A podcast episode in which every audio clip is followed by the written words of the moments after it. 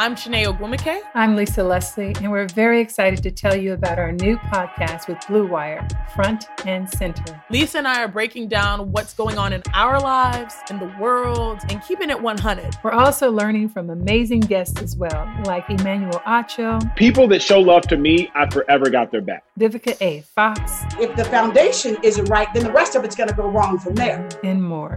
Subscribe to Front and Center today. Blue Wire.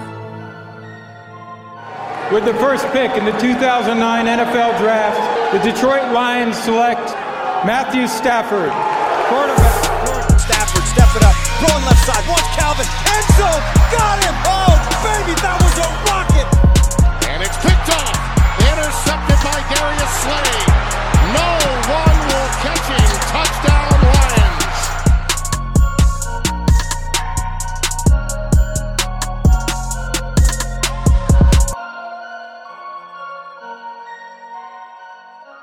Hello and welcome to another episode of the Michael Rothstein Show. I am your host, Michael Rothstein. This episode brought to you by Indeed and by Bet Online. Hopefully you enjoyed yesterday's episode with Dave Birkett from the Detroit Free Press.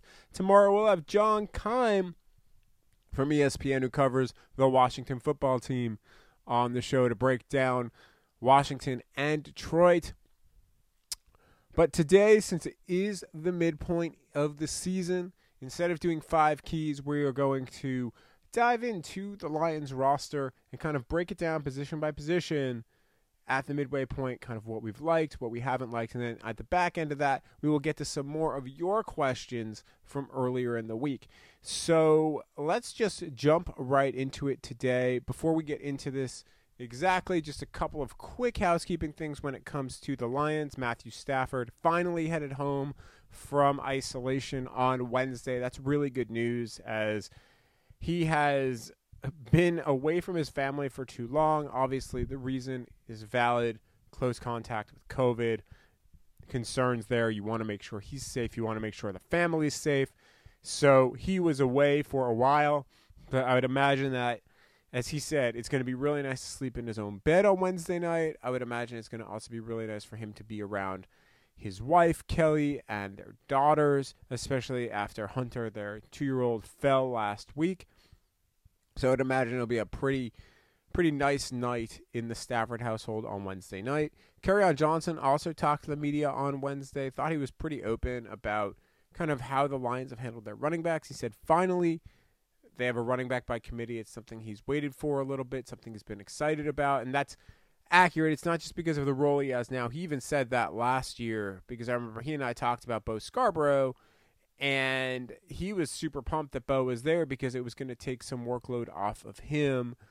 And listen, I think at this point everyone knows that Kerryon Johnson, even though he's not getting the ball much this year, and we'll get into that a little bit in the running back portion of this, that he's a guy that was never going to be a 20 25 carry guy. That's just really I don't think how he's built and even if you listen to him talk on Wednesday, you know, he said that he played 7 games last year. He actually played 8 and he was exhausted and he wasn't getting 20 25 carries. He was getting about 14 carries a game at that point. So you look at that and to me, I think you kind of say, okay, well, that's where he is now.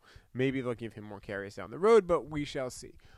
So let's just jump in and we will start with the quarterbacks when it comes to the midseason grades. Obviously, David Blough, he's just kind of on the roster. Not really anything much you can say about him. Clearly, he's a developmental guy, and you kind of go from there. Chase Daniel played in one game, prepped all of last week to be the starter, ended up getting in, completed 8 of 13 passes, 94 yards, touchdown, and interception. Uh, listen, Chase Daniel's going to give you what he gives you, right? I mean, that's you're hoping if you're the Lions that you don't have to play with Chase Daniel. Obviously, the main person to look at is Matthew Stafford. And let's just be honest, Matthew Stafford hasn't had the best year. There, there's no question about that. He's far off his pace from last season when at this point was when he got hurt and his season ended. So let's just look at that because obviously this is the easiest comparison to make. The Lions are basically in the same spot. Last year, three, four, and one. This year, three and five. But let's look at Stafford's numbers. Stafford completed 64.3% of his passes in 2019. This year, 62.6% of his passes. Last year, at this point, Stafford threw for 2,499 yards. This year, Stafford's thrown for 2,127 yards. Last year, at this point, Stafford threw 19 touchdowns. This year, 14. Last year, he had five interceptions at this point. This year, seven, including three in the last two weeks. His interception percentage of 2.5%, that's the highest percentage of basically since 2013. So you're talking about the entirety of the Jim Caldwell era and the Matt Patricia era. He's throwing more interceptions per pass attempt. First downs, last year 117. At this point, this year 106. Yards per attempt, down almost a full yard from 8.6 to 7.7. Yards per completion, down over a full yard from 13.4 to 12.2. His yards per game is massively down from 312.4 last year, which would have which was actually his best number since 2011 when he threw for 5,000 yards to 265.9. 265.9 is among the lowest of his career basically since the 2011 season because that's when you really start judging Matthew Stafford since 2009 and 2010 were really injury plagued that the only number that's worse in there so far in his career was in 2018 when he threw for 236.1 yards per game throughout the full season. His quarterback rating down from 106 last year to 92.4. His QBR down from 74.7 to 62.9. His sacks are up. Took 18 last year at this point, took 21 this year at this point.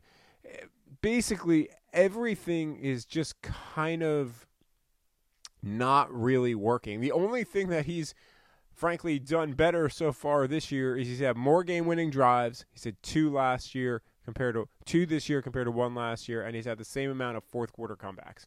That's it, which was two each. That's it. Other than that, Matthew Stafford has put up worse numbers this year than last year. Now, sure, some of that has to do with the lack of Kenny Golladay for three of those five games, and it drastically changes the offense. Some of it has to do with teams playing too high safety a lot, and Matt Matthew Stafford's talked about this that he's going to take what defenses give him, and if they're going to continually cut off the big shots, he's going to be fine dinking and dunking down the field to try and wear down opponents. Now, that's something that is partially what the Lions, I guess, are trying to do. Although Darrell Bevell has said he wants to take more shots if it's there.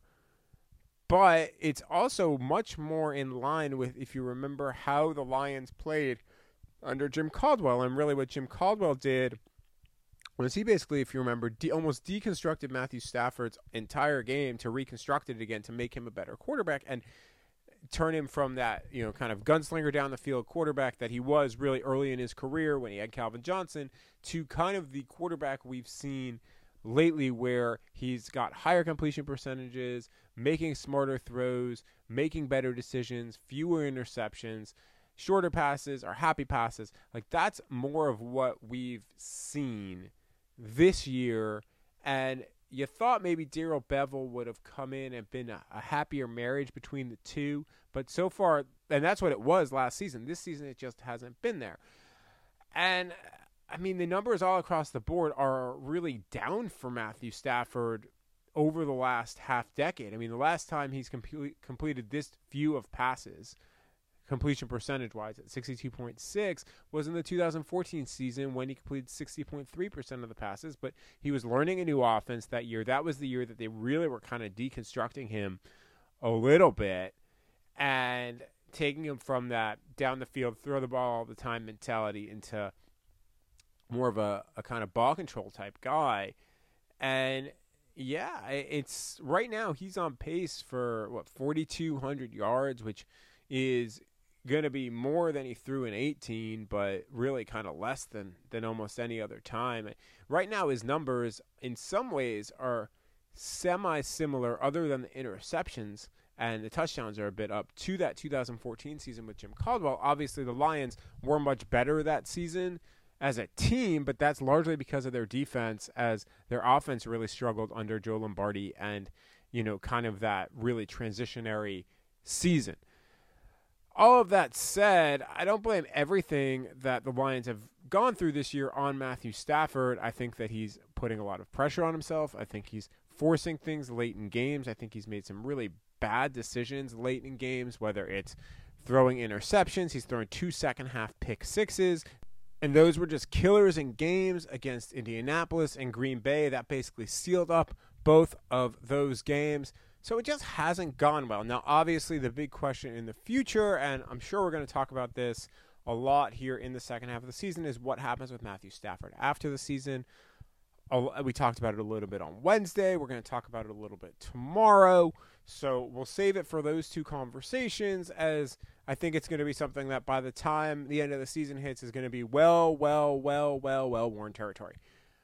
But right now, Matthew Stafford's got eight games to figure out how to get back on the track that he was on last year. There have been flashes here and there. Obviously, the Atlanta game was a game where I thought he played really, really well, and I thought he played pretty well against Jacksonville, although he threw an interception. I thought he was playing okay for a little bit here and there against Indianapolis, and you know, he played well against Arizona. I thought he had some decent plays against New Orleans, but I mean, listen, he's thrown interceptions in six of eight games this year, and that's not good.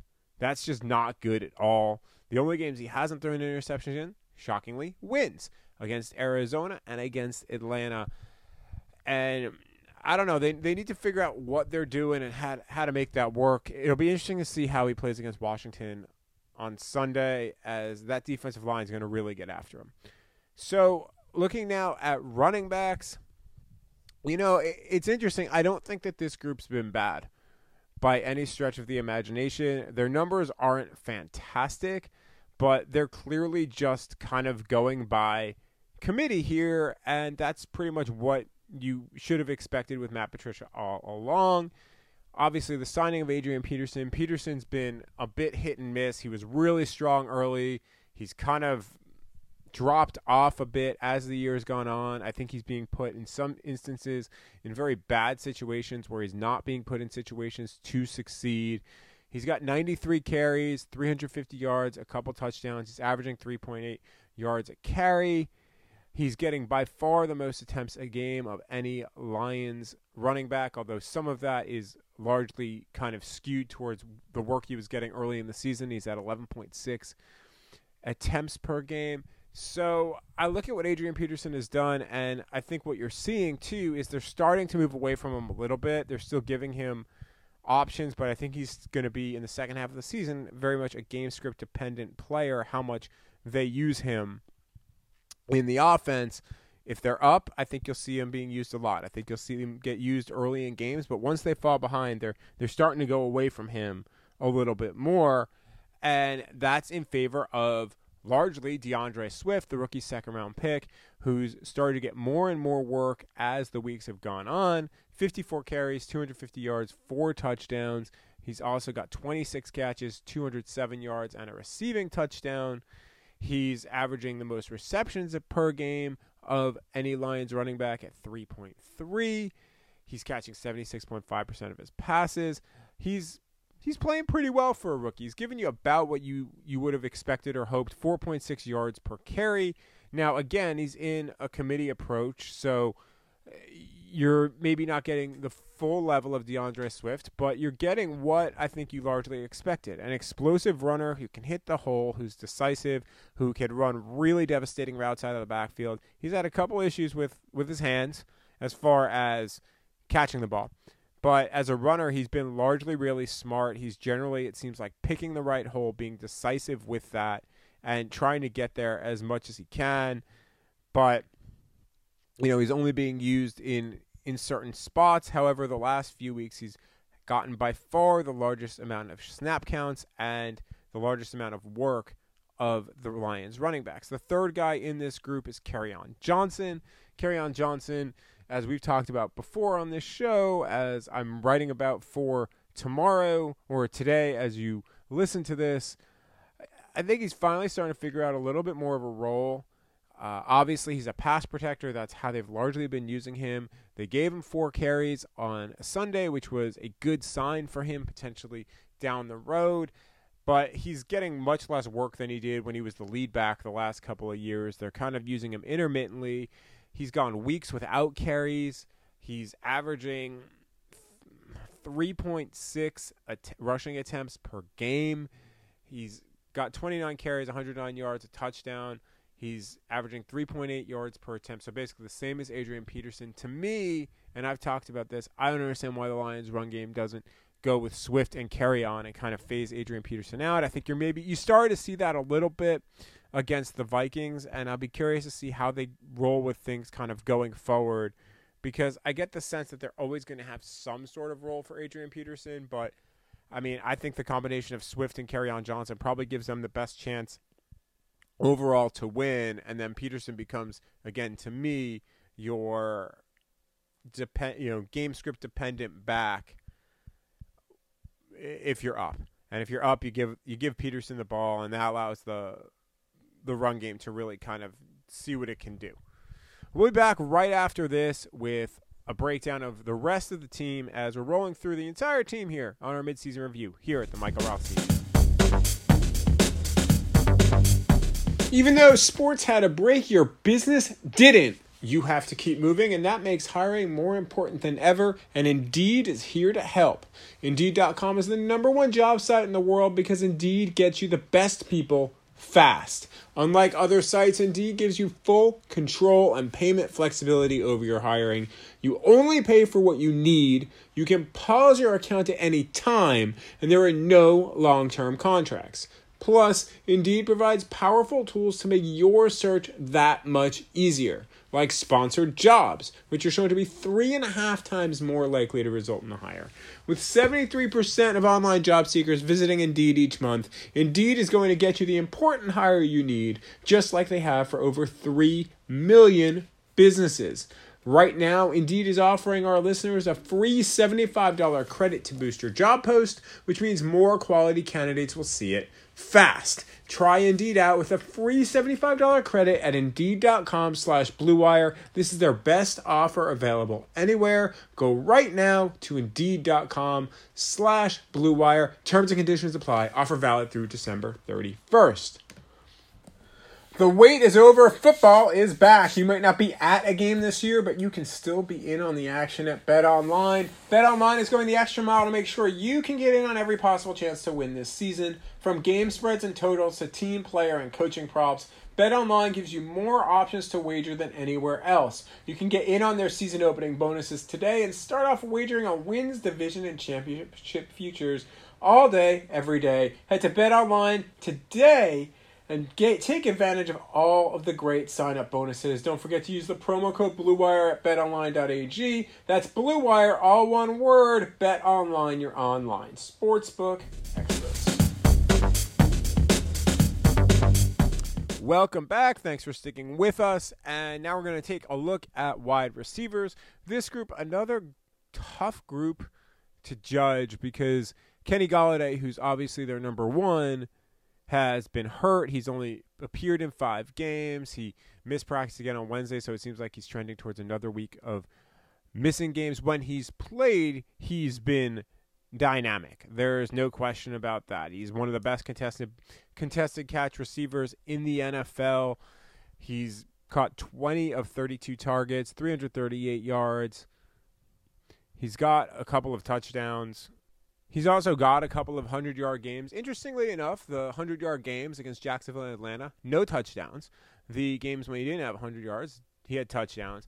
He was shut out against Indianapolis, but before leaving with a hip injury late in the first half. So it's not clear how bothersome maybe that hip was. He hasn't talked, obviously, since he got hurt, and the Lions, being as they are, have been secretive with his injury. But you know, you're you're you're seeing good things out of Kenny Golladay. The big question for him is how much longer he'll be in Detroit as he's in a contract year. Will the Lions franchise tag him? Will they eventually give him a long term extension?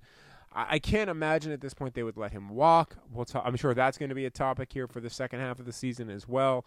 But you look at his numbers and they're not quite where they were last year. I'm not even talking about like the raw numbers, right? Because those are no, going to be nowhere near where they where they would be. But I'm talking about some of the other comparative numbers. Only 16.9 yards per reception this year compared to 18.3 last year. He's only caught you know 16 first downs. He's got about the same number of receptions per game, 4.1 last year, 4.0 this year. His yards per game down a little bit, 74.4 last year, 67.6 this year. His catch percentage is actually up, 62.5 this year, 56% last year, and his receiving yards per target are up from to 10.6 from 10.3. So the big number there though is frankly, the catch percentage, and that's because he's winning more of those 50 50 balls than he did in any other season of his career. And you're seeing more growth from him as a receiver. Uh, and at this point, frankly, they just got to pay him. I, I don't know what they're what they're doing, why they're messing around there. Marvin Jones, he's kind of largely been what what you've gotten from him in his career, and I know people are, are maybe a little bit frustrated about that, but you know he's he's given you kind of what he does. His production level has been very similar to prior years. And when I say that, at least maybe to last year even, look, look at some of the numbers. Last year, 12.6 yards per reception. This year, 12.3. Last year, nine touchdowns in 11, in 13 games. This year, in eight games, he's got four. So he's potentially on pace to get there again. His receptions per game are down from 4.8 to 3.1. His yards per game are down from 59.9 to 38.5. His catch percentage also down from 68.1 to 61%. And his yards per target are down as well. But some of that, when it comes to the yards per target, uh, and really even the yards per game, somewhat has to do also with Matthew Stafford, as we talked about earlier, not throwing the ball downfield quite as much. They seem to be using Marvin Jones as a complementary piece, but you see it when he gets the ball uh, and you saw it maybe Sunday against Minnesota where he makes a nice move to get into the end zone. He still is a good player. Yes, he's 30 years old. Yes, he's in the final year of his contract. Yes, probably this is the the last 8 games of Marvin Jones in Detroit kind of maybe depending on different situations. Uh, I would imagine he would test the free agent market at the very least. And I mean, I don't know. It, it's an interesting, interesting situation because – I think he's just not getting looked at as much. Teams are taking him away a little bit more. But as I said, throughout his entire career, he's had these stretches where he kind of disappears for a few games and then comes up big. And really, the last three games has been in that kind of scenario. Five catches for 80 yards, no touchdowns against Atlanta.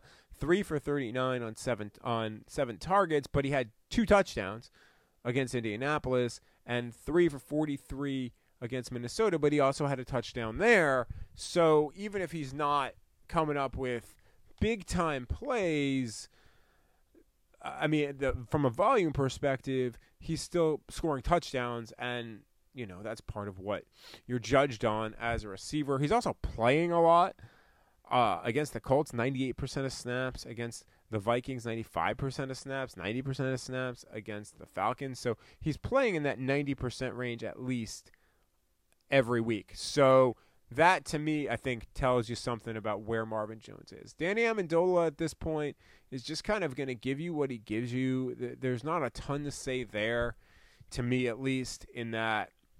You know, he, he's an over the middle guy. He's not going to be an explosive guy anymore. 25 catches, 401 yards. He's actually leading the Lions in receiving. He's got no touchdowns. He's averaging 50.1 yards per game. He's catching 61% of his passes. Like, you know, Matthew Stafford trusts him. Again, I think as long as Matt Patricia and Bob Quinn are here, Danny Amendola can probably come back to Detroit as long as he would want to. But if there's a regime change, I, I don't know if Danny Amendola will be back in Detroit. But at this point, you know, I can't knock him because this is exactly what you would expect from Danny Amendola. Marvin Hall, I just don't think we've seen enough of frankly 20 targets he's caught 10 of them but that's while that doesn't sound great understand a lot of those are deep passes where it has a lot uh, lower sen- lower chance of probability 197 yards so he's averaging 19.7 yards per reception that's what you would expect from a deep threat one touchdown I mean, he's just not getting targeted enough. He's not playing enough. Quintez Cephus, I've liked what I've seen from him when he's played, but he just again like anyone else just hasn't gotten a lot of work. Eight catches, 128 yards, 15 targets. He's only played in five games. I think we might see more of him as long as Kenny Golladay remains out, and it'll be interesting to see if we see more of him even down the road if the Lions kind of end up out of contention, even more so as they maybe try to develop him for the future. The other guy, obviously, is Jamal Agnew, and he's more of a returner at this point. But I think that they need to find ways to get him a little bit of work to continue to develop him as a receiver because they moved him over there. He flashed all throughout camp. We know he's got pretty good hands. He's got six of nine of his targets, 38 yards, so he's only averaging 6.3 yards per reception. But that's also kind of based off of how they're using him, right? And the way they're using him is it's all short stuff, it's all over the middle stuff. Now, you could see maybe at some point the Lions move away from Amendola and more to Agnew in the slot. But again, that would be taking one of Matthew Stafford's most trusted guys off of the field. And I don't know if they're going to be willing to do that at this point. And again, they're still trying to win games. You know, they're they're still technically in it. So I have a tough time seeing them taking Amendola off the field. But if I were the Lions, I would be giving Jamal Agnew more work than Danny Amendola at this point because I think he offers you more chance for a home run type play. Looking at tight ends, let's talk a bit about TJ Hockenson. Uh, quickly, Isaac Nauta, I don't think he's done enough to really warrant discussing all that much. He's played in four games. He's kind of, you know, that move tight end a little bit. He's been a blocking tight end. He's caught one pass. Jesse James, he's played more than he's done more than you thought maybe he would. I mean, last year he was a complete ghost of a player. This year, seven catches, 85 yards, and a touchdown. I think he's disappeared more in the last few weeks. It seemed like they were trying to get him more involved in the offense, trying to get him going, kind of really against Arizona and New Orleans, and then he didn't catch a pass against Atlanta. He ca- he hasn't caught more than one pass, frankly, since that Arizona game where he caught three for 28 and touchdown. So he's just not really being used all that much. It's looking like a really bad signing by Bob Quinn, frankly. But let's talk about TJ Hockenson because TJ Hockenson, I think, has been the most improved player on the offense. I think you're getting exactly what you hoped out of him if you are the Detroit Lions. He's got 34 catches, which leads the team. He's got 368, 360 yards, which is second on the team. He's got five touchdowns, which leads the team. He's a guy that you can use in the intermediate game. He's obviously a red zone threat. At this point, Matthew Stafford's very comfortable with him there. He's catching 69.4% of his passes. His numbers are playing out to a very good season. I mean, what you're looking at right now is basically 100 targets for him in the year and you're getting what 68 catches out of that 720 yards 10 touchdowns i think you take that and sure you're looking at it a little bit as a number eight pick in the draft but again this is just his second year he will have almost basically doubled up his numbers from last year you see the flashes you see the potential for him to be a full field tight end, for him to be a consistent red zone tight end. The blocking's still getting better as well. And, and you kind of knew that would eventually come because of how he eventually became a good blocker at Iowa, a great blocker at Iowa. And I think what you're seeing is him really round into his game. TJ Hockenson's going to be a really good asset for Matthew Stafford, whoever ends up playing quarterback here for the next few years. I think you're really seeing the growth and emergence of a very good player. I, I have no complaints with what TJ Hockenson has done this year. I think he's doing everything the Lions have asked of him. He even took a challenge, public challenge, and that's rare from this coaching staff, from Darrell Bevell to be more consistent. And then he, guess what, got more consistent. So if I'm the Lions, I really, really like what I've seen from TJ Hockenson. Just to give you an example, the last really three weeks, they've gotten him a bit more involved. Six targets, 10 targets, eight targets, five catches, seven catches, five catches. 59 yards, 65 yards, 39 yards, touchdowns in two of his last three games. And actually, if you really want to extrapolate that out even more, touchdowns in four of his last five games. So he is really finding a way into the offense. They're also putting him on the field basically 75% of snaps at this point, and all of those things are trending in the right direction for TJ Hockenson. If I'm the Lions, I'm really happy with what I'm getting there. Looking at the offensive line now, over you know it's tough to judge these guys individually. Uh, we'll go briefly through through them individually. Taylor Decker is I think having the best season of his career. Frankly, I think he's having a Pro Bowl level season. Granted, I, listen, I haven't watched every NFC left tackle. I haven't I don't get to watch a ton of games, even though the fact that I don't travel now this season, I've been able to see a little bit more football than I usually would. But Taylor Decker has done a great job protecting Matthew Stafford's blind side. He really has. He's playing well in the run game. He's I don't believe he's allowed a sack. He's just doing really, really well, and he's earning and he's showing, frankly, why the Lions gave him the contract that they did. And I think he's a guy that, you know, entering the year, you you wondered, well, are they going to give him a deal, and is it what type of deal is it going to be? And they gave him a deal, and they gave him a good deal, and frankly, he's he's played up to that deal. I don't I don't think anyone can really say at this point that he hasn't.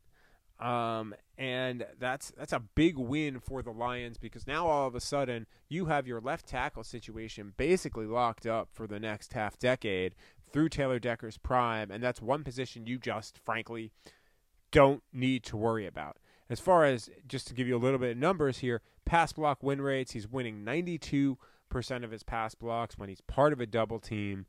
And when he's not part of a double team, he's still winning 88.9% of his pass blocks.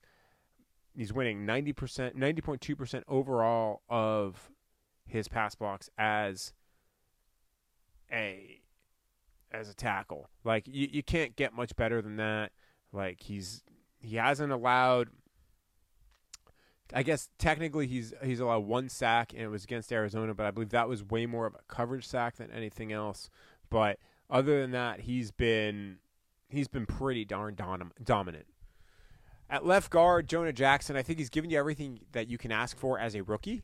Um, I think he's a good find by Bob Quinn. There have still been up and down moments. He's had a couple games where it's been a little bit shaky, frankly, but on the whole, good pick. Good good player. Frank Ragnow continuing his ascent as one of the best centers in the NFC. Much like Taylor Decker, you wonder if he might get a look at a Pro Bowl berth this year, even though there's no Pro Bowl game. Uh, and I think that, that that could be well deserved as well. And he's been battling through injuries, as has Decker. You know, so both of those guys have been playing well while they're playing through injuries. So I think overall, what you're looking at are two really strong. That left side of the line, I think overall, is a really strong nucleus of that line of which Bob Quinn has invested so much of his draft capital and so much of his time in trying to build it. And that left side of the line looks really set for potentially a long time. Now, I think the jury is definitely still out on Jonah Jackson, but between Decker and Ragnow, and if Jackson continues to grow, you really have to like what you're getting on that left side of the line. The right side of the line, well, that's that's not not quite as good. Um, right guard's been been a rough situation. They've had to rotate a lot of guys in there. Joe Dahl, Halapoulivaati Vaitai, Oday Aboushi. That's that's just been kind of a cycle a little bit, in large part due to injury, and that's that's not great because you want consistency there. I actually asked Frank Ragnow about that, and he said, "Listen, I'm comfortable with all those guys, but yeah, you you want the same guy to be in there because of communication, because of just kind of understanding and downs. And in some cases, he's still learning guys, especially with Vaitai a little bit. Like he played some with Aboushi, and obviously he's played a bunch with Dahl, and, and him and Dahl know each other a bit, you know, are, are pretty good friends. So, like, that's been a rough spot. I think Joe Dahl, when he's played, has played pretty well, but he just has, he's been hurt, hasn't played enough. Uh, Vaitai has been very, very scattershot when he's been in there. It's been very hit and miss when he's been a guard. And Aboushi is is fine. I mean, he's he's pretty much a replacement level guard, and but that's what you would expect from kind of your your fourth lineman. Obviously, they had Kenny Wiggins in there a little bit at one point as well, but they since released him. At right tackle, Tyrell Crosby's done a great job, man. Uh, you know, I mean, he, he may not be the best tackle in the world, but as a fifth round pick, a third year starter or third year guy, uh, this is what I thought you would see out of Tyrell Crosby. It's why I had issues with the Vaitai signing to begin with because I didn't think he was going to be that much better than Tyrell Crosby, and that's panning out because guess what? Now that Vaitai's been healthy-ish, and we're going to play ish because this foot injury has clearly been a problem for him for most of the year, which makes it a little bit harder to judge how he's really been playing. But Crosby's held up pretty well, I think.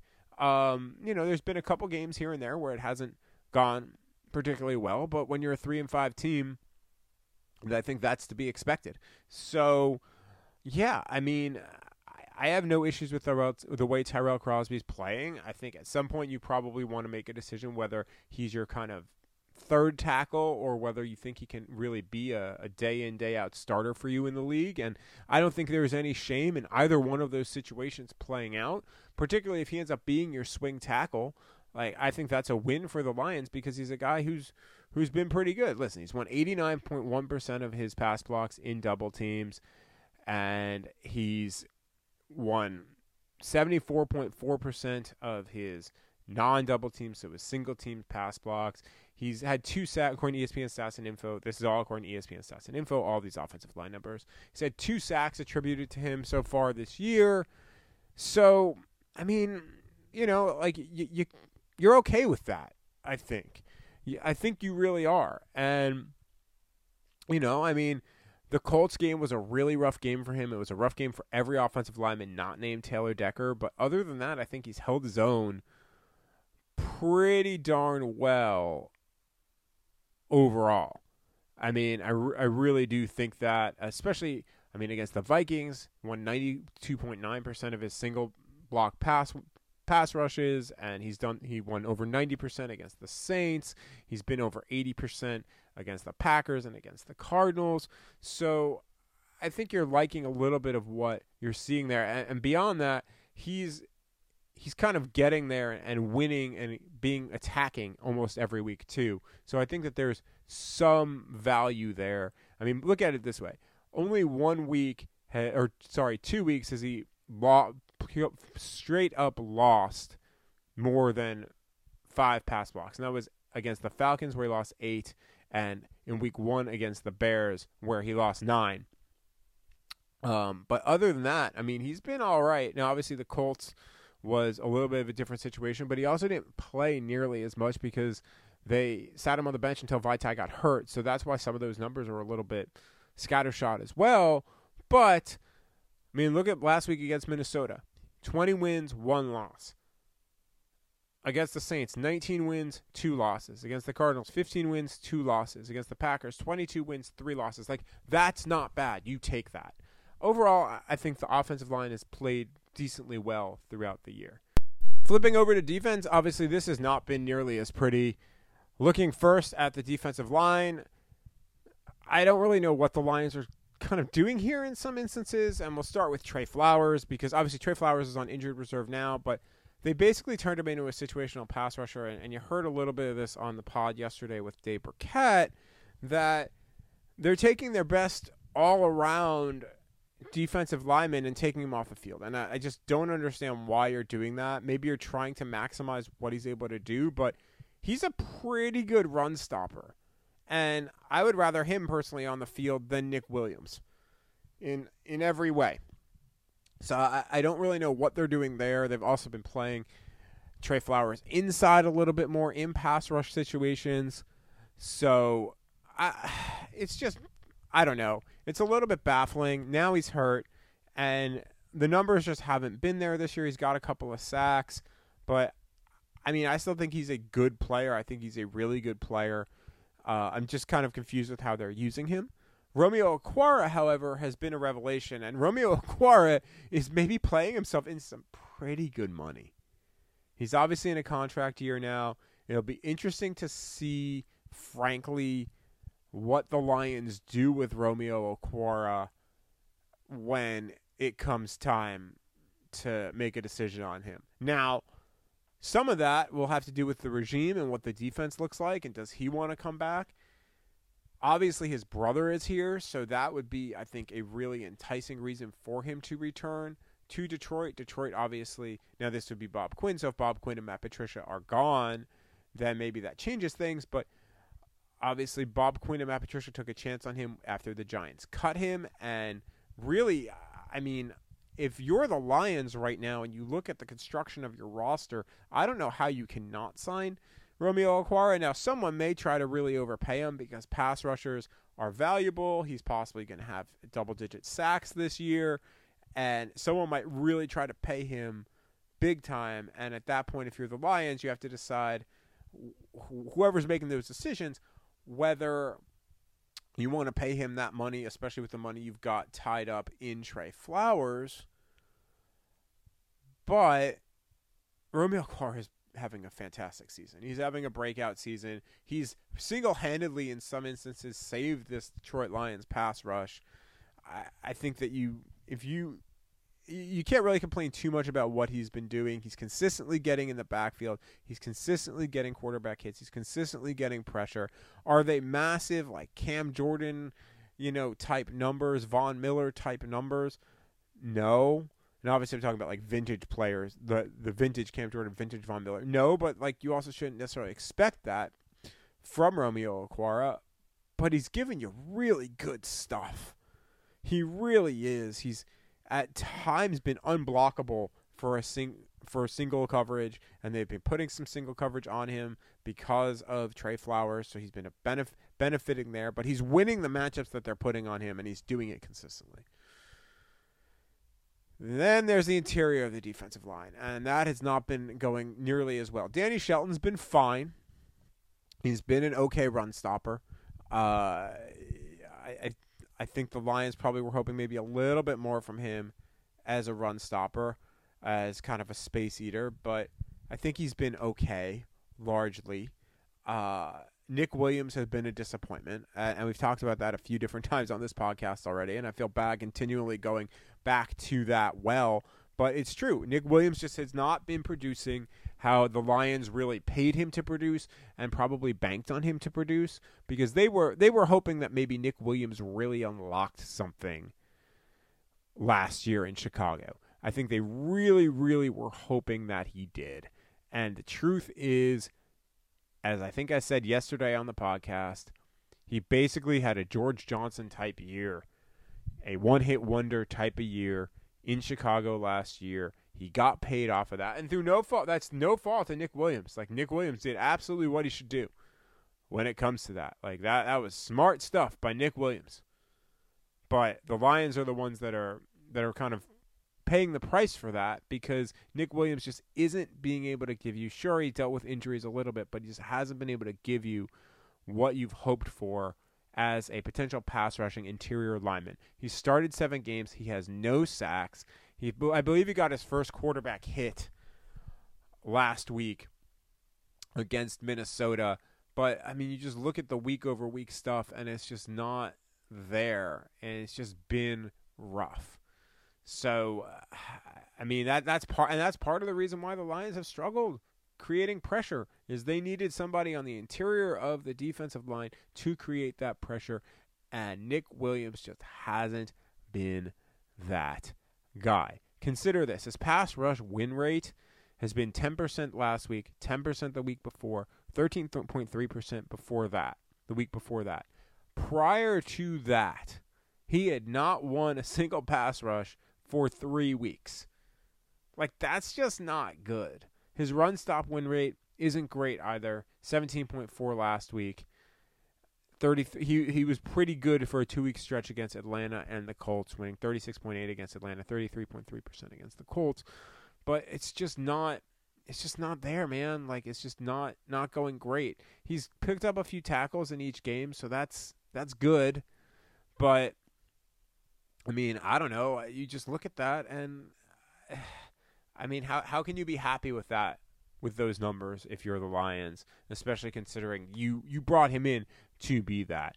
Consider this. I mean, when you look at his pass rush wins versus pass rush losses, he has not had a single week where he's come close to 500. La- the last couple of weeks, he's won one pass rush. The week before that, he went he won two against 13 losses. Like, and listen, uh, you know, you're not going to win those more often than not, but you're just not getting you're not getting enough out of it. John Penisini, however, pretty good for a sixth round pick. You you have to be happy for the Lions. He's not making massive plays, but he has stepped up. The Lions have been better as a run defense, or were at least for a two week stretch when you started to put him in. I think maybe opposing offensive linemen are starting to get a little bit of a book on him, which you would expect. And I think that that's been part of the problem the last couple of weeks, although Dalvin Cook obviously was also a large part of that problem last week. But for a sixth round pick, you're starting to get more work out of him. You're starting to see flashes. You're starting to see things, frankly, I think you can develop. And that's that's good. I think he's a space eater that you can have in the future. Maybe he takes over for Danny Shelton next year. But again, who knows what this defense will look like next year? Who knows what defense they'll be running next year? So some of that he his role could change completely a year from now, and maybe he's not even a fit, or maybe he fits in whatever it is even better if the Lions do have a regime change. So all of those things are going to be really interesting to watch with him in the future. But what you've seen right now, I think, as a sixth round pick, you can be happy with what you're getting out of him because six. Day three picks, sixth rounders, seventh rounders, they're dart throws more than anything. If you can be successful and get you know some production out of those guys especially as rookies that is a win and that is a win every time. I don't care what some people tell you and like they're critical of day three of the draft. If you get production out of a sixth round pick and you get it as a rookie you take it every time. Looking at the linebackers that's that's been been a rough place. Oh, and by the way, before we jump in there, obviously there's not much as much we can say about Everson Griffen at this point because he played one game. Uh, obviously, talked a lot before that game about he wanted to show he was a great player, and frankly, didn't do all that much against Minnesota. Da'Shawn Hand has also, to me, largely been somebody who's just kind of been there. He hasn't really cashed in on what was an impressive rookie season before he got hurt, and then obviously last year was all injuries. This year has been, you know, hit and miss when it comes to injuries but he just hasn't like Nick Williams. You know, you maybe hoped you would get some some pass rush from him as well, and and the Lions just really haven't gotten that as well. He also doesn't have any sacks. He does have a forced fumble, but it's just it, it's been rough for Da'Shawn Hand this year by and large. As I think that the Lions were hoping for more from him this season, and it just it just hasn't been there. And you, you hate saying that about about some of these guys, uh, but I mean it's just it's just the truth of it. I mean, you look at his pass rush win rate, and he's won 14.3% against the Falcons, and that was it. A couple weeks where he's been around 10%, four weeks where he hasn't won a single one. Like that's just not like that's just not good enough, really. So looking more at linebacker now, I mean, this is another area where it, it's been really rough. Jarrad Davis has basically turned into a rotational player at best. Obviously, he didn't play last week as he was on the COVID 19 reserve list. But you look at it, and I mean, at this point, you kind of know what you're going to get from him, how they're going to use him. He's going to be a pass rusher. You hope that he can maybe give you something in run defense. He's going to play situationally, and that's probably it. But he's been good in that situation, but you know, he's always going to have that first round pick and, and this is just how you're using him. So that's a tough way to judge, but I think he's he's playing better than he has in prior years because they've given him specific roles and I think he's been able to handle that. Jamie Collins obviously was their big free agent signing there have been times where he's looked really, really good and made a lot of progress as a defender and has really helped this defense. But there have been times where it's just not gone well. Obviously, week one, he gets thrown out of the game, and as a vet, you just can't do what he did, whether you know he meant to do it or not. Still, I mean that set the tone. That changed week one for the Lions, and and you have to wonder if Jamie Collins was out there, if the Lions would have won that game, and that maybe changes the entire tone of how things go in that first month of the season. And, and, you're maybe having a different conversation right now. Not to blame all that on Jamie Collins, but like you just can't do what Jamie Collins did. They're not getting enough pass rush from those guys, but also they're not blitzing them a ton.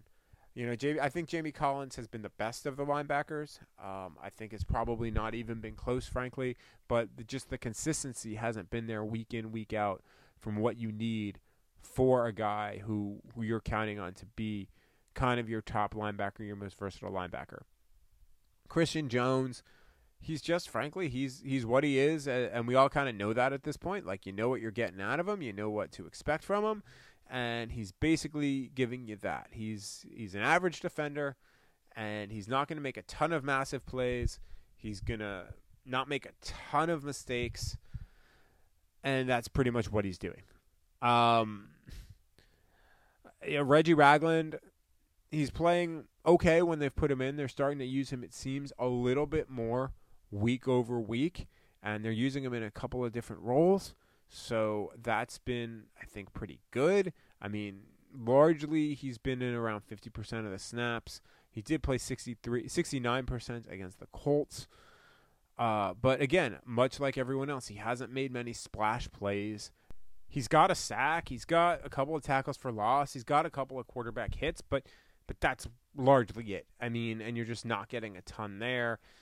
Jahlani Tavai is the other linebacker, and I mean, honestly, it just hasn't really been going great for Tavai. Now, he's he's been all over the place as far as defensive snaps goes.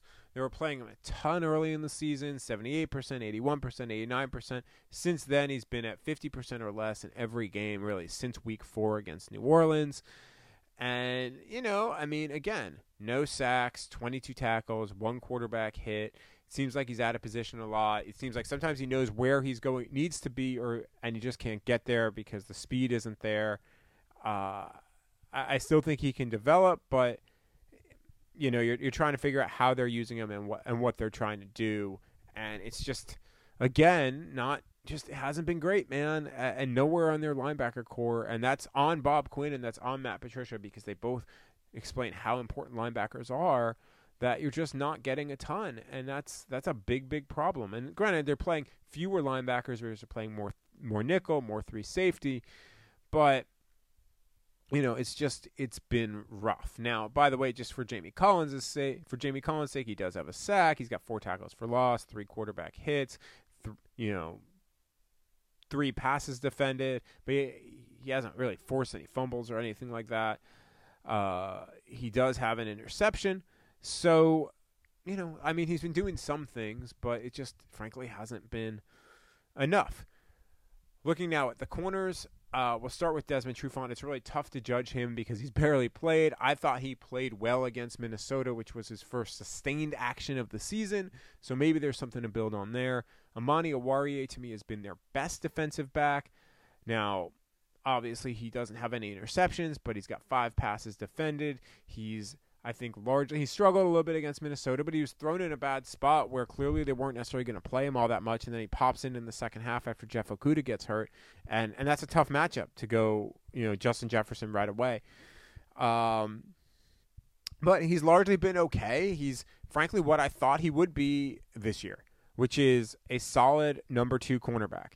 And at times he's played as their number one when Trufant was hurt, but he's been a solid number two. Now the question is, is how much is he going to play, and when's he going to play? Now that that Desmond Trufant is back, then there's Jeff Okudah, the number three overall pick. This again is also what, frankly, I expected from Jeff Okudah this year.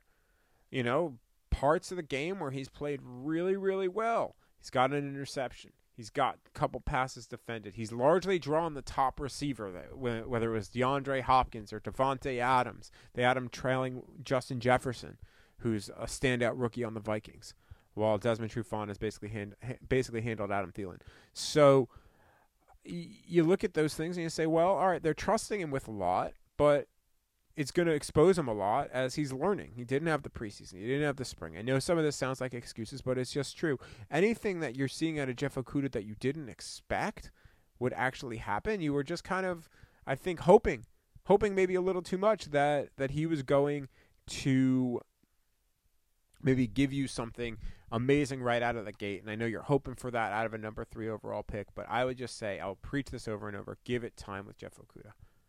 Darryl Roberts was fine when he was in, you know, replacement level guy uh, for Justin Coleman. Justin Coleman obviously missed a few games with a hamstring injury, missed a lot of games.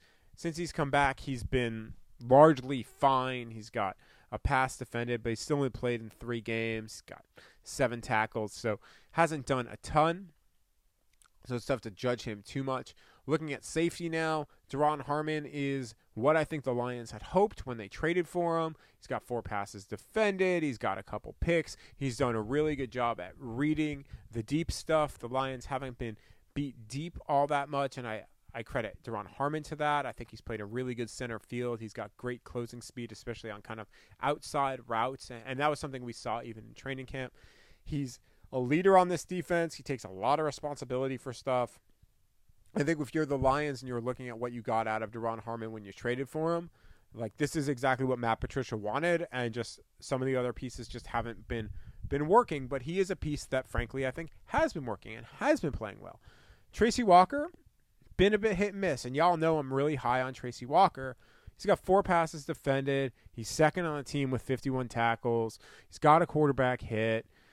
Uh, you know, he's he's done a pretty good job pressuring the quarterback, but he's been struggling in coverage. There have been coverage issues with him this year. They've moved him around. Obviously, they were. They, I still don't know what they were really trying to do with him early in the year when they were kind of playing with Will Harris and really kind of kind of messing around there. Pro Football Reference has him with 111 passer rating against. He's given up three touchdowns. He's allowed a 58.6 completion percentage. He's also blitzed 14 times. So like there's there's been some improvement there in the pass coverage aspect of it. Uh, I think that he's maybe not quite there where we thought he might be from a pass coverage perspective and covering tight ends, covering running backs. But, you know, I, I still think he's a good player, and I think he's somebody you can build around. Uh, I just, I do wonder kind of what that training camp situation maybe did and, and kind of hurt his chemistry maybe with Duron Harmon a little bit. And, you know, you kind of see maybe where it, it is, and now he's injured as well. But he had 11 tackles against Indianapolis. He's had at least five tackles in every game but one. And he's starting to be a guy that they're putting on the field every snap, which frankly should happen. Will Harris, I mean, I, I don't, again, I don't know what they were doing with him early on. I don't know why they were playing him over Tracy Walker. I, I know they say packages, packages, packages, but just wasn't working. He's basically largely been phased out of the defense at this point. It just wasn't working for Will Harris. He's a really nice kid. I think he's a really good special teams player, but I mean, allowing 60% completions, 105.8 passer rating. Again, this is all from Pro Football Reference, and it's just not. I, I just don't think it's worked all that well for him. Jayron Kearse. Then this is really when Jayron Kearse came back is when we saw Will Harris's snaps really start to go down. I think Jayron Kearse has largely been pretty good. You know, I mean, he, he's a bigger body defender. He's a box safety. You don't really want him in coverage, frankly, although he's only, I mean, given up 44.4% completion completion percentage, but he's only been targeted nine times. Like, you, you don't really want him in coverage. You want him in there as a bigger guy who can maybe give you some run support and maybe handle like the short the short coverage stuff. And I think largely that's what he's been doing, and that's what he's been doing well. And to me, that that's a win for the Lions. Uh, if you were looking at Jayron Kearse, I think that ended up being a pretty good signing for them for the role that he is in, because this is exactly the role that really I think you could have envisioned him in at the start of the season. I do want to come back quickly to cornerbacks just to kind of go through a couple of other numbers. Jeff Okudah allowing 73.3% completions against him, which obviously isn't great. He's allowed two touchdowns, 111.7 quarterback rating against him, which is, you know, not good at all.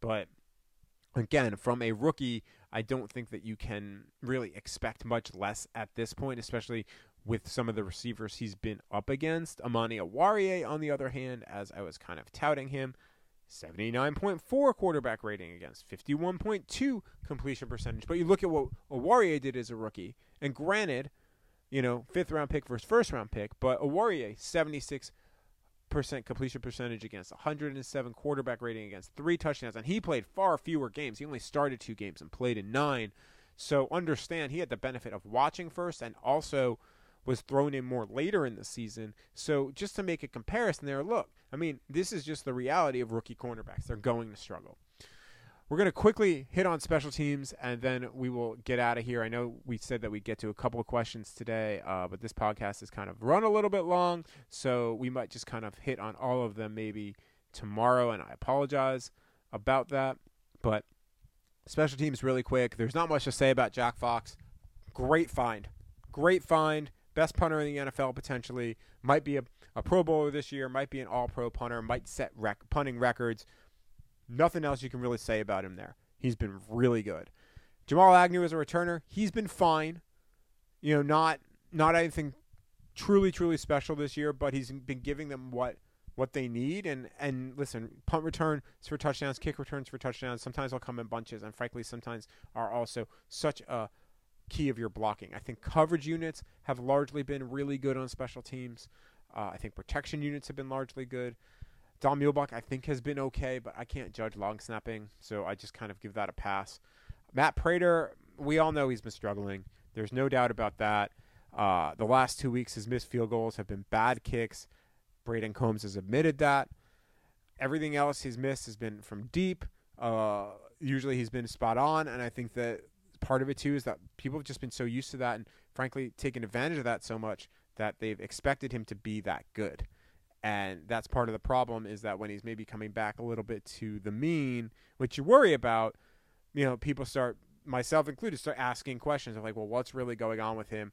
Prater hasn't talked to the media in a while, but, you know, that's not necessarily on Matt Prater. Uh, and yeah, I mean, as far as coaching goes, by the way,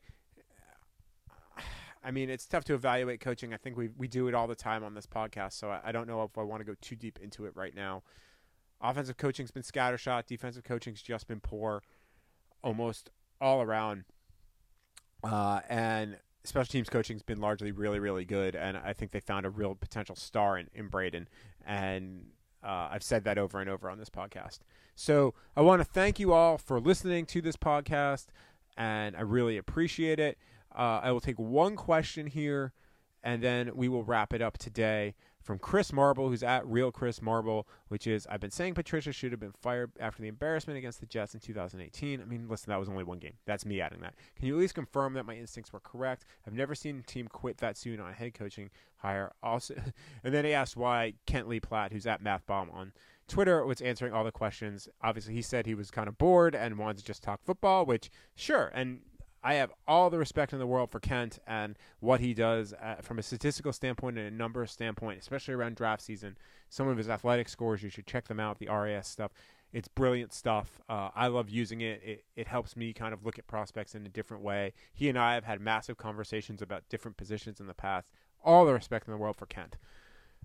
That said, to the question, I don't think they should have fired him. Then, I mean, come on, like that's. Uh, I, it was one bad game, and you, they did go six and ten, and you kind of knew that was going to be some sort of rebuilding year. Although obviously way worse than what they had initially led on, and it's obviously obviously led to worse things. We all know about the 2018 debacle on the field, off the field. Everything was bad for Matt Patricia in 2018. There's no way he should have been fired after one game, but if you thought there were questions after that first game and, and, concerns, you were absolutely justified and absolutely right because you're seeing it pan out now.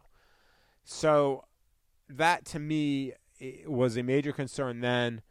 Should absolutely be a major con- should should have been a major concern at that point, but you know it's tough to take that small sample size of one game. I think that's way too harsh. But I think what you're seeing now is that some of those things you just saw early on in that first training camp, in that first season, in that first game, are still kind of the same concerns you have now, and that is a major problem. You can follow me on Twitter and on Instagram at Mike Rothstein. You can follow me on Facebook at Michael Rothstein Journalist. Check out the sponsors, Bet Online and Indeed. Please feel free to give us a five star review. We'll be back tomorrow with John Keim and with the rest of your questions, or at least some more of your questions. Sorry I didn't get to them all today. I kind of rambled on a little bit. And with that, we will talk with you tomorrow.